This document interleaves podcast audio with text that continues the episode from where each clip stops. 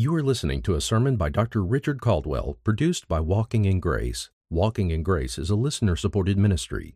If you'd like to know how you can help these messages reach more people, visit walkingingrace.org/media.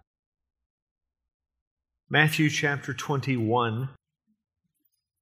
Continue our study through Matthew. We've come to the 21st chapter, and we're looking at verses 12 through 17. Matthew 21, and we read beginning with verse 12.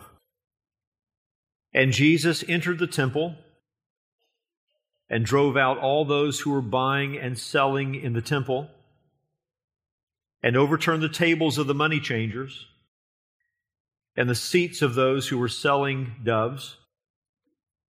And he said to them, It is written, My house shall be called a house of prayer, but you are making it a robber's den. And the blind and the lame came to him in the temple, and he healed them. But when the chief priests and the scribes saw the marvelous things which he had done, and the children who were shouting in the temple, saying, Hosanna to the Son of David, they became indignant and said to him, Do you hear what these children are saying? And Jesus said to them, Yes. Have you never read, Out of the mouth of infants and nursing babies? You have prepared praise for yourself? And he left them and went out of the city to Bethany and spent the night there. Let's go to our God together in prayer. Our Father in heaven, we gather here today as your people in obedience to what you have set forth in your word. You command this of your people.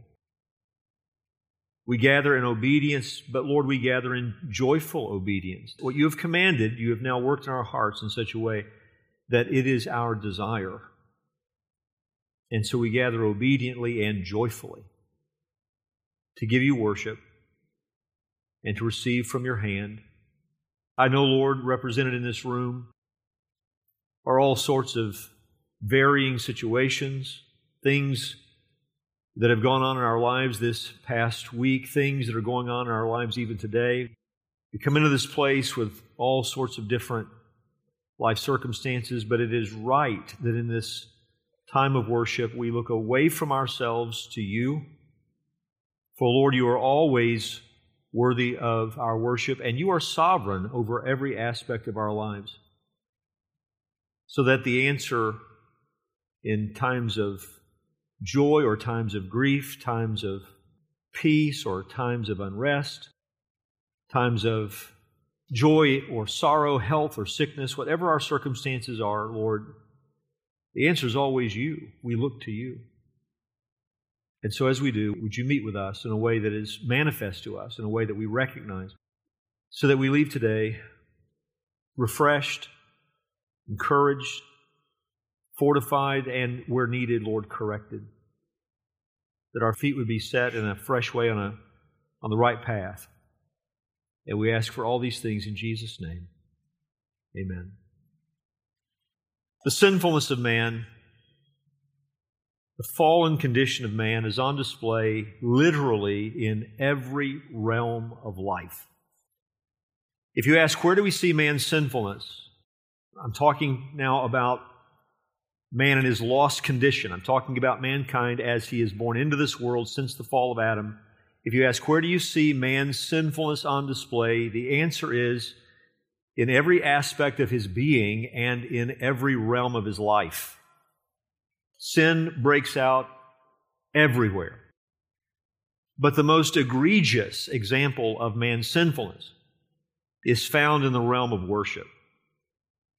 God created us in such a way that we are worshipers by nature. We are wired to worship. Everyone on this planet is a worshiper. We're all worshiping something.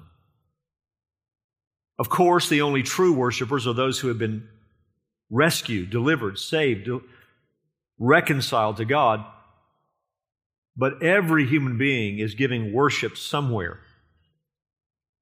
And so when you look at man in his lost condition, what you find is a worshiper, but his worship is perverted, his worship is distorted.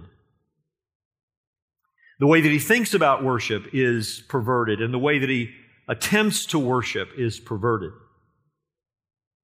Perhaps the most telling sign of all, when it comes to his sinfulness, is when man worships in his lost condition, he always puts himself at the center. It's not really about God, it's about him. And so men conceive of worship in ways that are self styled. I will give to God what accords with my own appetite. This is startling, isn't it? Because you see this on display even in the professing church. You see this on display in professing evangelicalism, where here's what we're going to do we're going to design the church in a way where it's attractive to sinners.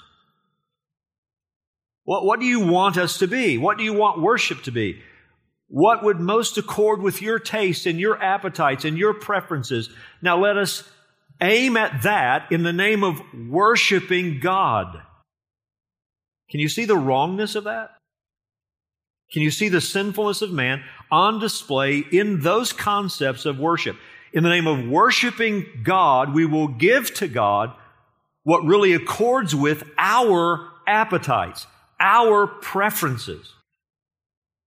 What is absent is the fear, the holy fear that recognizes God's honor, His holiness.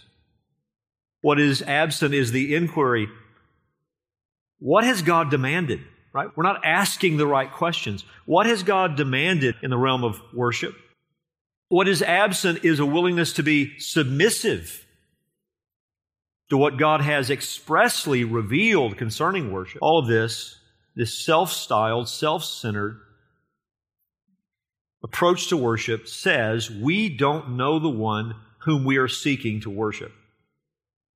Because the first thing you would know if you know the true and living God is He doesn't just accept whatever it is you're willing to offer. He only accepts what is acceptable to Him. He only accepts from mankind what he has given to mankind, that it then in turn might be given back to God in the form of worship.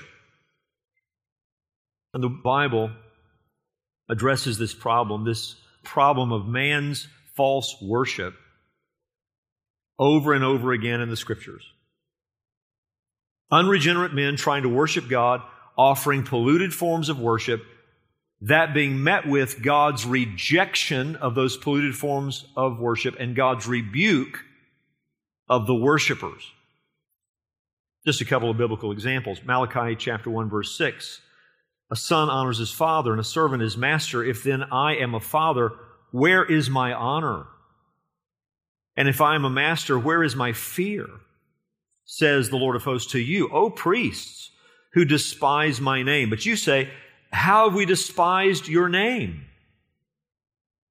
By offering polluted food upon my altar. But you say, How have we polluted you?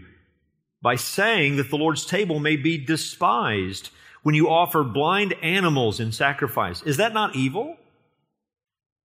You're not bringing to me what I have demanded. You're bringing to me what you're willing to give to me. You're not bringing your best. You're not bringing that which is unblemished. You're bringing the blind and the lame, goes on to say, and when you offer those that are lame or sick, is that not evil? Present that to your governor. Will he accept you or show you favor, says the Lord of hosts? And now entreat the favor of God that he may be gracious to us. With such a gift from your hand, will he show favor to any of you, says the Lord of hosts? Oh, that there were one among you, listen to this, who would shut the doors that you might not kindle fire on my altar in vain. I have no pleasure in you, says the Lord of hosts, and I will not accept an offering from your hand. Just shut it down. Just close the doors. I don't need your worship, and I will not accept whatever it is you have determined to give me. Isaiah chapter 1 is another example of this. Verse 2 Hear, O heavens, and give ear, O earth for the Lord has spoken. Children have I reared and brought up, but they have rebelled against me. The ox knows its owner, and the donkey its master's crib, but Israel does not know. My people do not understand. Do you hear in both of these passages, Malachi and Isaiah? What is really on display is blindness. You don't know. You don't understand. You don't see. You see? This is what is on display as man offers his perverted, distorted forms of worship toward the living God. Verse 4 Ah, sinful nation, a people laden with iniquity, offspring of evildoers, children who deal corruptly. They have forsaken the Lord. They have despised the Holy One of Israel. They are utterly estranged. Why will you still be struck down? Why will you continue to rebel? The whole head is sick, and the whole heart faint, from the sole of the foot even to the head. There's no soundness in it, but bruises and sores and raw wounds. They are not pressed out or bound up or softened with oil. Your country lies desolate, your cities are burned with fire. In your very presence, foreigners devour your land. It is desolate, it is overthrown by foreigners. And the daughter of Zion is left like a booth in a vineyard, like a lodge in a cucumber field, like a besieged city. If the Lord of hosts had not left us a few survivors, we should have been like Sodom and become like Gomorrah. Hear the word of the Lord, you rulers of Sodom. Give ear to the teaching of our God, you people of Gomorrah. What to me is the multitude of your sacrifices, says the Lord. I've had enough of burnt offerings of rams and the fat of well fed beasts. I do not delight in the blood of bulls or lambs or goats. When you come to appear before me, who has required of you this trampling of my courts?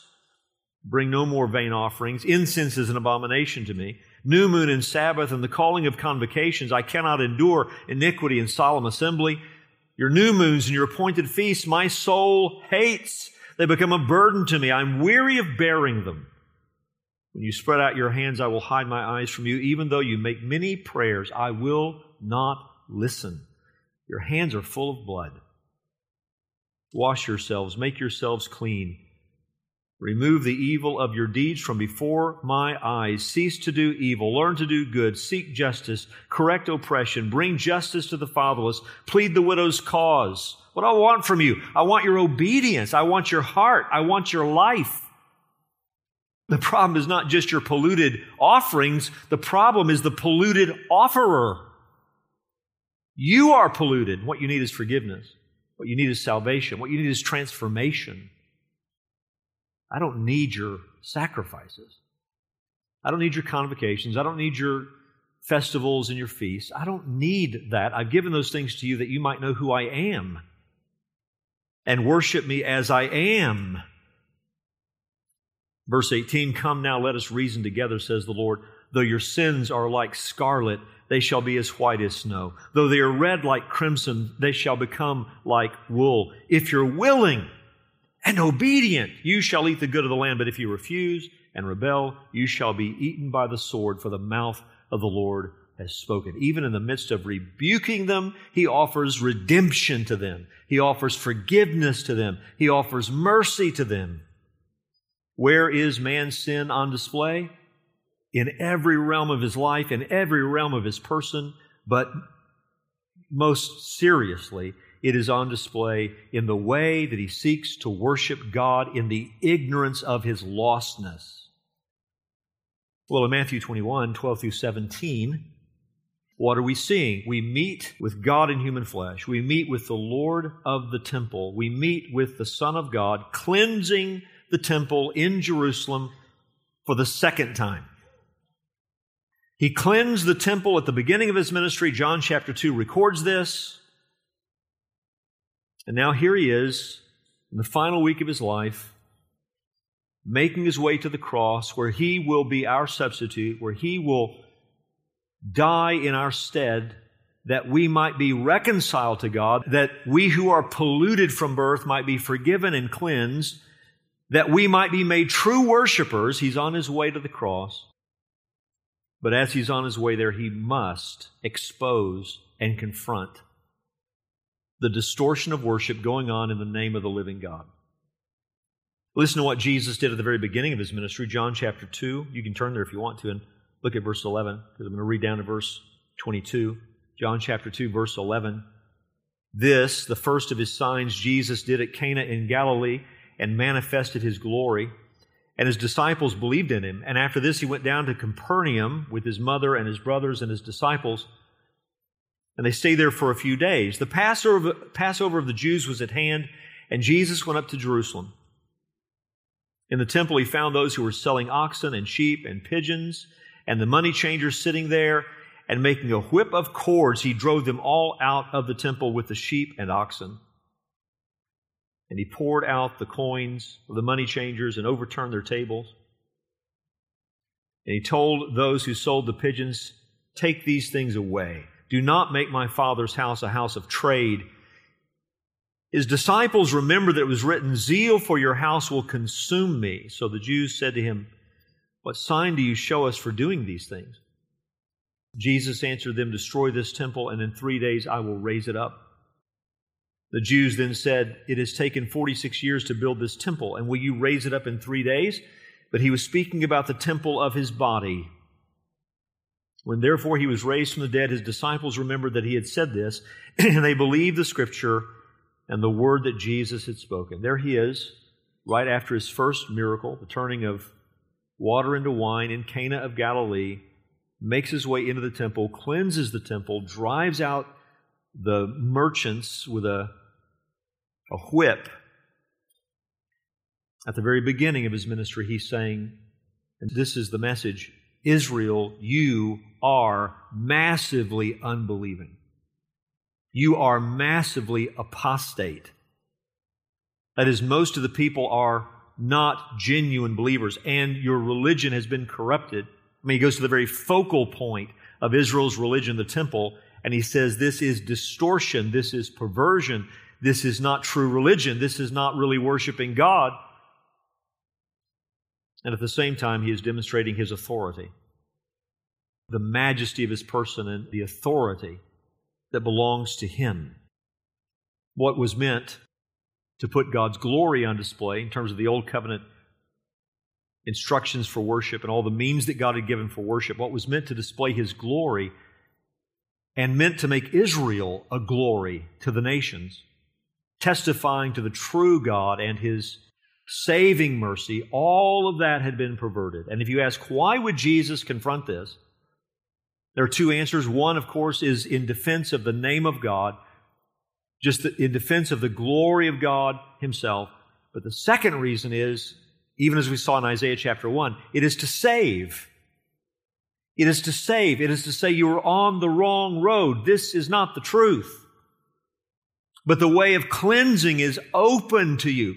Let's reason together. Though your sins are like scarlet, they can be white as wool. You can be forgiven fully of your sins. But you can't turn to the true God until you turn away from your polluted forms of worship. You can't look to the true Redeemer until you know who He really is.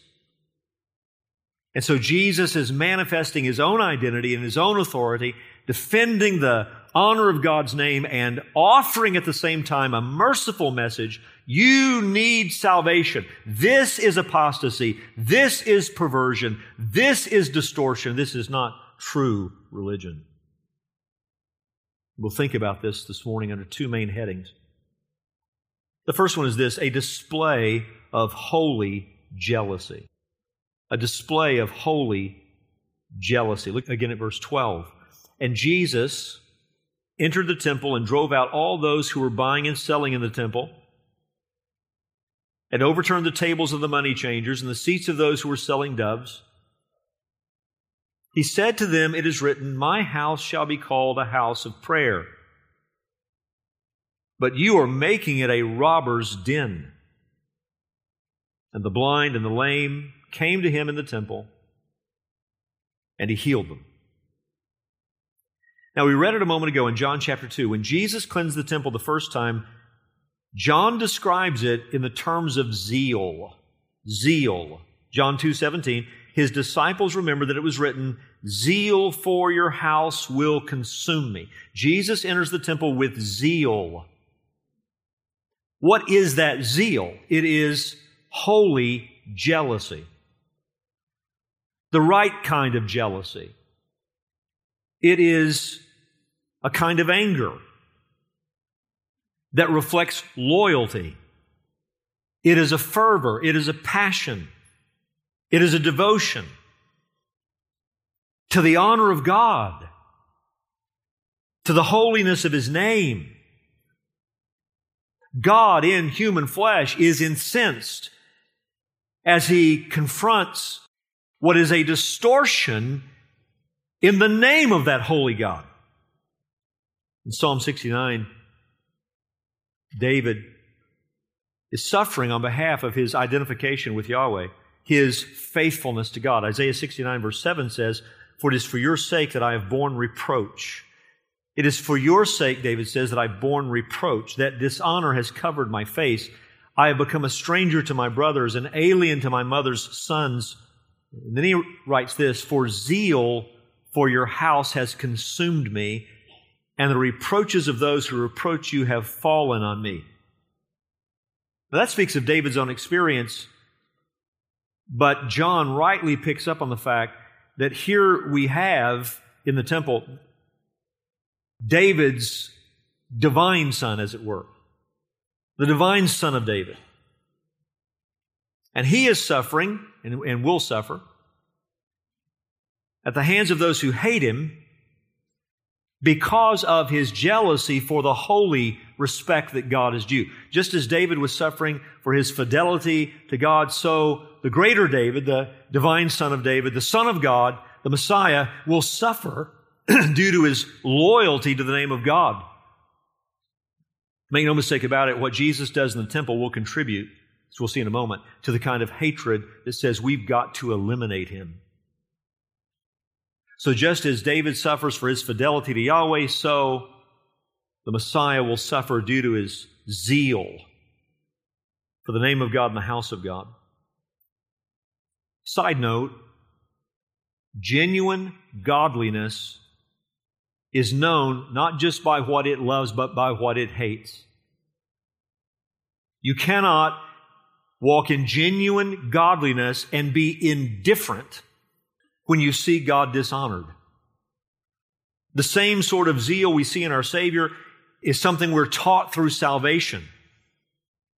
And we've got to be careful that what we call holy anger is truly holy. We all know that. But there's something wrong with a people who are not vexed and grieved by what dishonors the Lord.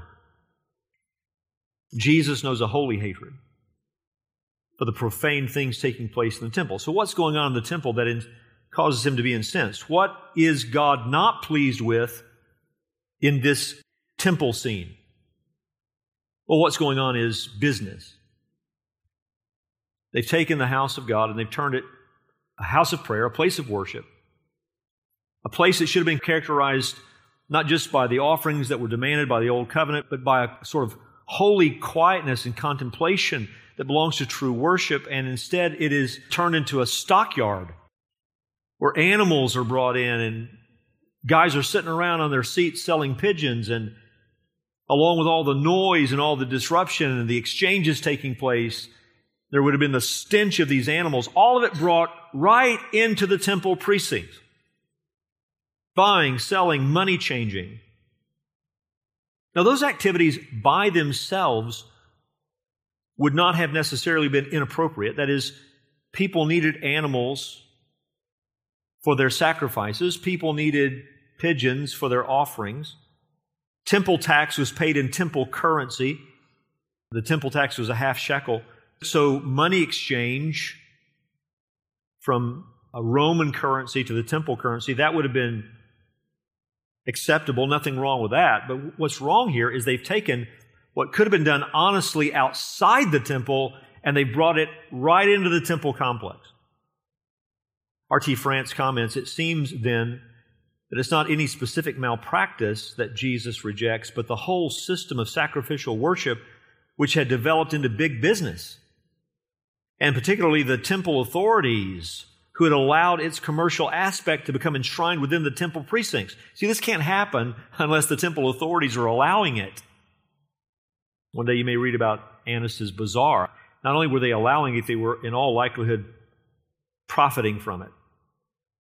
France goes on to say, in so doing, Jesus not only clearly sets himself above the existing religious authorities of his nation, but also claims the right, which surely can only be messianic, to declare that the whole system of sacrificial worship, for all its scriptural origin, has developed into something which is no longer acceptable to God. So he's right. These activities by themselves were not necessarily sinful, but now you've brought them into the temple. And in addition, we have abundant historical evidence that even that was dishonest. I mean, even what they were, could have done honestly outside the temple, they were doing in a way that was dishonest. Exorbitant prices for these animals were being charged. In some cases, what was likely going on, priests rejecting animals people had brought of their own, saying they didn't measure up to the standard, and directing them to the marketplace where they had to make these purchases. It was just one corrupt situation. By the way, where would this business have been occurring within the temple precincts? Answer the court of the Gentiles, the outermost part of the temple precincts, where Gentile believers were allowed to gather for worship. Is it coincidental that when Jesus speaks to this in verse 13, he said to them, It's written, as he's driving them out, Do you want an explanation for what you're witnessing? Well, let the word of God speak to it. Verse 13, it is written, My house shall be called a house of prayer, but you're making it a robber's den. He's referencing Isaiah 56 and he's referencing Jeremiah chapter 7. Is it coincidental that both of those passages have to do with Gentile worship and Gentile treatment? And this is taking place in the court of the Gentiles. Here's another side note. False worship always involves not just blindness toward God, but blindness toward people where you have false religion, you not only have a disregard for God, you have a disregard for fellow image bearers. The two great commandments are to love God with all your heart, mind, soul, and strength, and to love your neighbor as yourself. You see, true religion, salvation, affects not just your view of God, but your view of people. So where you have an apostate Israel, not only on display is her disregard for her God, but now her disregard for fellow image bearers in the form of Gentiles. Meant to be a witness to the nations. Instead, there's a hatred for the nations. Listen to the context of what Jesus quotes from Isaiah 56. My house shall be called a house of prayer. Well, listen to the context. Isaiah 56, verse 3. Let not the foreigner who has joined himself to Yahweh say, Yahweh will surely separate me from his people. Who's a foreigner? A Gentile. Us. Most of us. Nor let the eunuch say, Behold, I'm a dry tree. For thus says Yahweh to the eunuchs who keep my Sabbaths and choose what pleases me and hold fast my covenant to them, I will give in my house and within my walls a memorial and a name better than that of sons and daughters.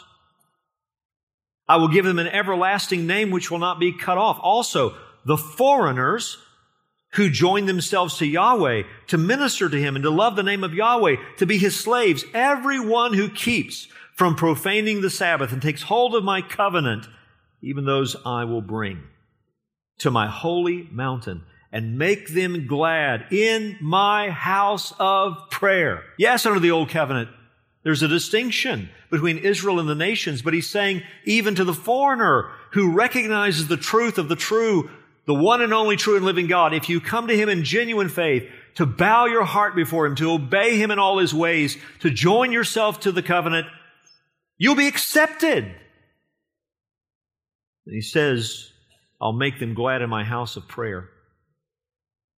Their burnt offerings and their sacrifices will be acceptable on my altar for my house will be called a house of prayer for all the peoples. That's what Jesus is quoting from. And you have taken this court for the Gentiles and turned it into a stable. This is where it's been supplied for you to approach God with love and worship. And we're communicating by turning it into a marketplace. There's no place for you so that the distortion, the perversion of worship is seen not just in attitude toward God, but attitude toward people. And Jesus goes on to say in verse 13, You're making it a robber's den. Where'd that come from? Jeremiah chapter 7. Listen to the larger context. Jeremiah 7, verse 1. The word that came to Jeremiah from Yahweh, saying, Stand in the gate of the house of Yahweh, and you shall call out there this word, and you shall say, Hear the word of Yahweh, all you of Judah, who enter by these gates to worship Yahweh. Thus says Yahweh of hosts, the God of Israel, Make your ways and your deeds good, and I will let you dwell in this place. Do not trust in lying words, saying, This is the temple of Yahweh, the temple of Yahweh, the temple of Yahweh. Let me just pause there. Do you know what's going on? They feel like they are safe because of the presence of the temple. How, how could we ever be overrun? How could we ever be taken captive? How could we ever be deported? The temple is here. The temple of the Lord, the temple of the Lord, the temple of the Lord. They're being warned. Fifth verse, for if you truly make your ways and your deeds good, if you truly do justice between a man and his neighbor, listen to verse six, if you do not oppress the sojourner. Who's that? It's a foreigner. Someone who, who's not a native, but they've taken their place among you. If you do not oppress the sojourner, the orphan, or the widow, and do not shed innocent blood in this place, nor walk after other gods to your own evil demise, then I will let you dwell in this place, in the land that I gave to your fathers forever and ever.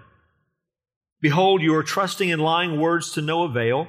Will you steal, murder, and commit adultery, and swear while lying, and burn incense to Baal, and walk after other gods that you've not known? Then come and stand before me in this house, which is called by my name, and say, We are delivered that you may do all these abominations?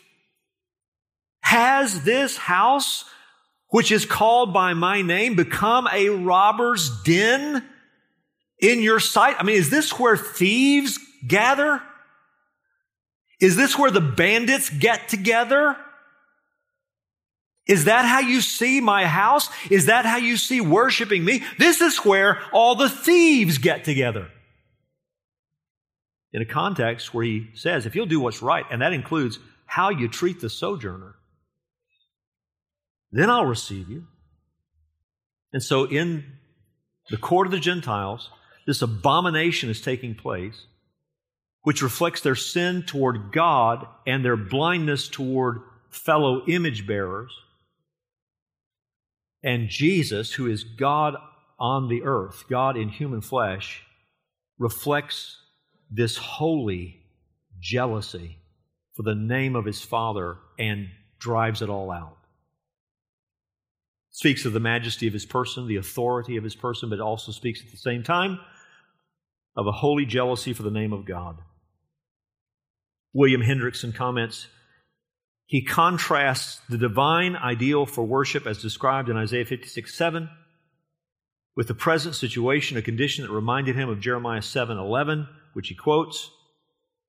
In the days of Jeremiah, too, as is proved by that prophet's famous temple discourse, the Jews were oppressing aliens, stealing, murdering, etc. Nevertheless, they continued to offer their sacrifices in the temple as if such merely formalistic worship of Jehovah would do any good, as if the very presence of the temple would protect them from the outpouring of God's wrath. It was then that Jeremiah had said, Do not trust in lying words, saying the temple of Jehovah, the temple of Jehovah, the temple of Jehovah is this. Has this house that is called by my name become a den of robbers in your eyes? In the days of Christ's sojourn, history was repeating itself. The temple had again become a cave of thieves, an allusion perhaps to the rocky caves in the hills of Judea where thieves and robbers would often assemble. This is what God is displeased with in the temple. Now, notice, still thinking about this holy jealousy, notice what God is pleased with in the temple. Verse 14. And the blind and the lame came to him in the temple, and he healed them. Isn't this encouraging, instructive? That in this same person where we find holy indignation, you find divine compassion. In the same place where he's driving out what is offensive to God, he shows mercy to those who know they're in need of the living God. The miracles continue to serve as signs, not only pointing us to the, to the true identity of Jesus, but also at the same time testifying to the graciousness and the mercy of his mission. He has come into the world to open blind eyes. He has come into the world to deliver people from their sins, and the healing of bodies points to the making wholeness and wellness of, of people's lives. Instantaneous, complete physical deliverance for the blind and the lame says this is, this is God who is the source of what is taking place right before your very eyes. D.A. Carson said it was not uncommon for the chronically ill to beg at the approaches to the temple, but where the lame, blind, deaf, or otherwise disabled could go in the temple area was restricted. The court of the Gentiles was open to them all, and there were even crippled priests. But restrictions were imposed when the disability required certain kinds of cushions, pads, or supports that might introduce uncleanness. So if you're blind or lame, you can go into the court of the Gentiles, but you can't bring your supports or your cushions with you because it might be ceremonially unclean. He goes on to say this most Jewish authorities forbade any person who was lame, blind, deaf, or mute from offering a, a sacrifice, from appearing before Yahweh in his temple. But Jesus heals them thus showing that one greater than the temple is here. He himself cannot be contaminated, and he heals and makes clean those who come into contact with him. Divine indignation, divine compassion. On display in the same scene, on display on the same ground, on display in the same person. A display of holy jealousy and yet divine mercy. Second point. We also see in these verses a display of unholy jealousy. Verse 15, but when the chief priests and the scribes saw the marvelous things which he had done, and the children who were shouting in the temple saying, Hosanna to the Son of David, they became indignant they became indignant. Jesus is doing this on Monday, made his way into Jerusalem on Palm Sunday. Mark tells us that after the triumphal entry, Jesus went to the temple and he looked around, but he left and he retired that evening to Bethany. Mark 11, verse 11. And he entered Jerusalem and went into the temple. And when he had looked around at everything, as it was already late, he went out to Bethany with the twelve. So, this is the day following the triumphal entry of Jesus. Mark also tells us there was some activity in the morning, uh, the cursing of the fig tree, all of that takes place. Then he makes his way to the temple. The day before then would have been memorable. And as children are prone to do, they reproduce what they remember. They remember the cries of Hosanna. They remember the celebration of Jesus as King. They had heard this, Mark 11, verse 9, and those who went before and those who followed were shouting, Hosanna! Blessed is he who comes in the name of the Lord. Blessed is the coming kingdom of our father David. Hosanna in the highest. This is going on during the triumphal entry. The children were there. They heard what their parents were saying. Now, here the next day, the children present in the temple are voicing the same things. They are echoing what they heard the day before, so that the chief priests and the scribes, the Pharisees and the Sadducees, are seeing marvelous things. This is how Matthew records it. They saw the marvelous things which he had done. They see the healings. They see the cleansing of the temple, and they are hearing worshipful things. Hosanna to the Son of David. Seeing wonderful things, hearing worshipful things. What's their response? They are indignant. They're angry. They're jealous. Pilate recognized this, that the Jews turned Jesus over to him to the Romans because of jealousy. They hate what God loves. What Jesus has done out of love for God, they have no heart for. Do you not hear what they're saying? These children, Jesus, don't you hear what they're saying? What they're saying, of course, is this is blasphemy. Isn't it ironic that they're not troubled by the outer court of the temple being turned into a marketplace? That's not blasphemy. But these children giving voice to the praise of Jesus, that's blasphemy. What they're saying is stop them. Stop them. How does Jesus answer? He answers with Scripture. Verse 16 They became indignant and said to him, Do you hear what these children are saying? And Jesus said to them, Yes. I love that. Yes. Yes, I hear what they're saying. And then he says this Have you never read, out of the mouth of infants and nursing babies? You have prepared praise for yourself? You know what Jesus just told them? This is fitting. This is right. This is God's activity.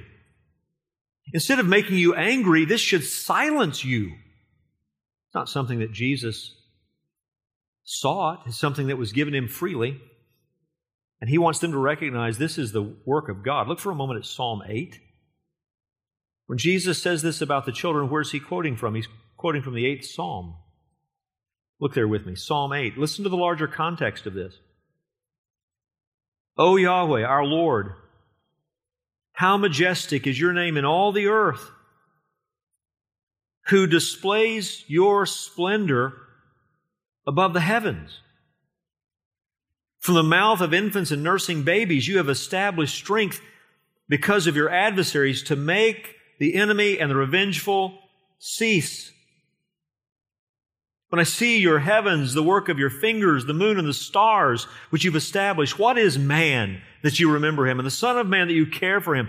You've made him a little lower than the angels, and you crown him with glory and majesty.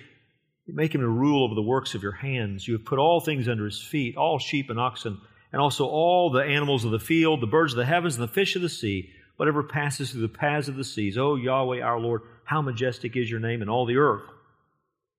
What has God done? He has destined praise and worship for Himself because it's right, it's fitting. And God's name is magnified and glorified from the highest to the lowest by the things that He's put in creation into the heavens and even above the heavens in the mouths of angels. God is praised down to the lowliest place from the crib and the nursery when little children give voice to praise for God. By the way, Psalm 8 doesn't really focus on a messianic affirmation. This is about praise to God, so that when Jesus invokes that verse, he's actually pointing to something else about his identity. I'm not just the Messiah, I am divine.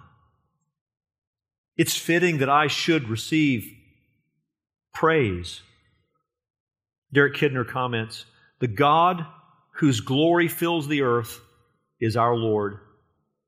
We are in covenant with him. His praise is chanted on high, yet acceptably echoed from the cradle and the nursery, with all earth and heaven proclaiming God in verse 1. Talking about Psalm 8. The rising discord of foes, enemy, avenger, presents a challenge which God meets with what is weak in the world. There you are standing angry with Jesus, the great ones in the nation of Israel. And God answers you with the weakest. As the little children recognize who Jesus is and chant out his identity. Kidner goes on to say the immaterial by the mouth and the immature. This is how God answers his enemies. But as Palm Sunday was to show, Matthew 21 15, the free confession of love and trust is a devastating answer to the accuser and his arsenal of doubts and slanders. Stop the children. Don't you hear what they're saying? Oh, yes, I hear. what they're saying. Haven't you read Psalm 8? You're the leaders of Israel. You're the scribes. You're the priestly class. Haven't you read the eighth psalm? You'll have your answer when you read the eighth psalm. Contrast what Jesus wants stopped with what they want stopped. And you'll have your answer as to who is true. By the way, sometimes you'll hear someone say something like this Well, Jesus never claimed to be God. Jesus never claimed to be God. I want to remind you of something. In the very scene where Jesus is rebuking perversions of worship, he is willing to receive worship. Right? You can't have Jesus the prophet, Jesus the good man, Jesus the way shower, but not Jesus the Son of God because you have Jesus not stopping the children as they declare worship that involves Him. So, in the, in the very moment where He's saying, stop the perversions of worship, He receives worship. Who is that? That's God in human flesh. And He left them there and went out of the city to Bethany and spent the night there. Do you join the children? Do you join them in their praises? Do you worship Jesus?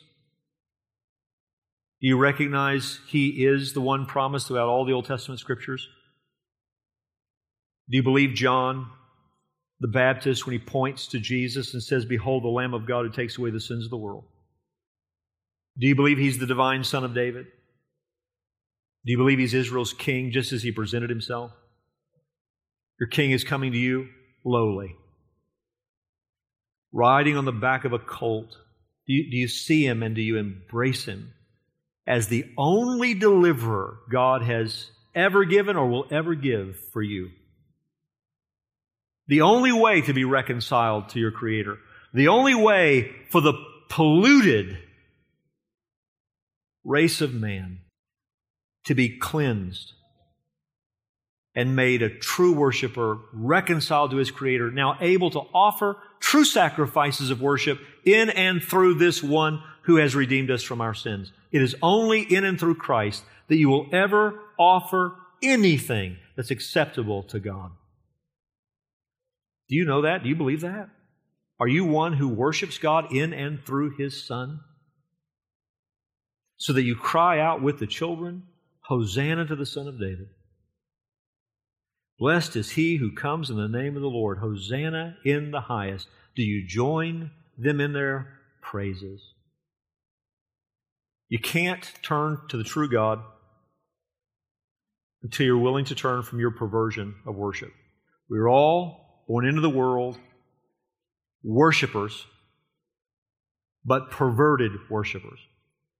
And the only way to be saved is you must see that your worship is unacceptable. Your worship is perverted. True worshipers don't begin with themselves or focus on themselves. They look away from themselves. It's not what are your tastes? What are your preferences? What do you want? Worship is not for you. Oh, you benefit from it. You receive from giving your worship to God, but it is not self styled. What has He commanded? What has He demanded? What has He supplied through His Word? that then you're meant to take hold of and offer back to Him in a worship that is fitting for the great King who's made Himself known to us. And the heart of a true worshiper says, I must bring what you have commanded, what you have revealed, and, and for any of it to be acceptable, it is in and through Jesus, the Lamb of God who, whom you sent into the world to take away our sins. The church would say. Amen. Let's pray. Father in heaven, thank you for our Savior, for your Son, for our great high priest, for the one who is both the perfectly pure offerer and offering. When it came to our redemption, thank you, Lord, for opening our eyes. Thank you for turning our hearts in such a way that when we think of worshiping you, we think now in terms of what you've revealed. We don't put ourselves at the center, but we put you in your rightful place, and what we desire is what would please you. And we know, Lord, that we, by your unimaginable mercy and grace and kindness are acceptable to you by the blood of your Son. In your Son, you've embraced us. And now you've created in us a knowledge of you through Him. And in that way, Lord, you have informed our minds and our hearts and our desires for the kind of worship that's true. Lord, thank you for this. May we see all of our life as an expression of our love for you. And may we, as a result, have a right view of your image bearers. May we see what people really need in the terms of the gospel. And may our desire for the reconciliation of sinners and our acceptance of people when they've been forgiven, may it reflect your grace and mercy and kindness to all of us. We ask you for this in Jesus' name. Amen.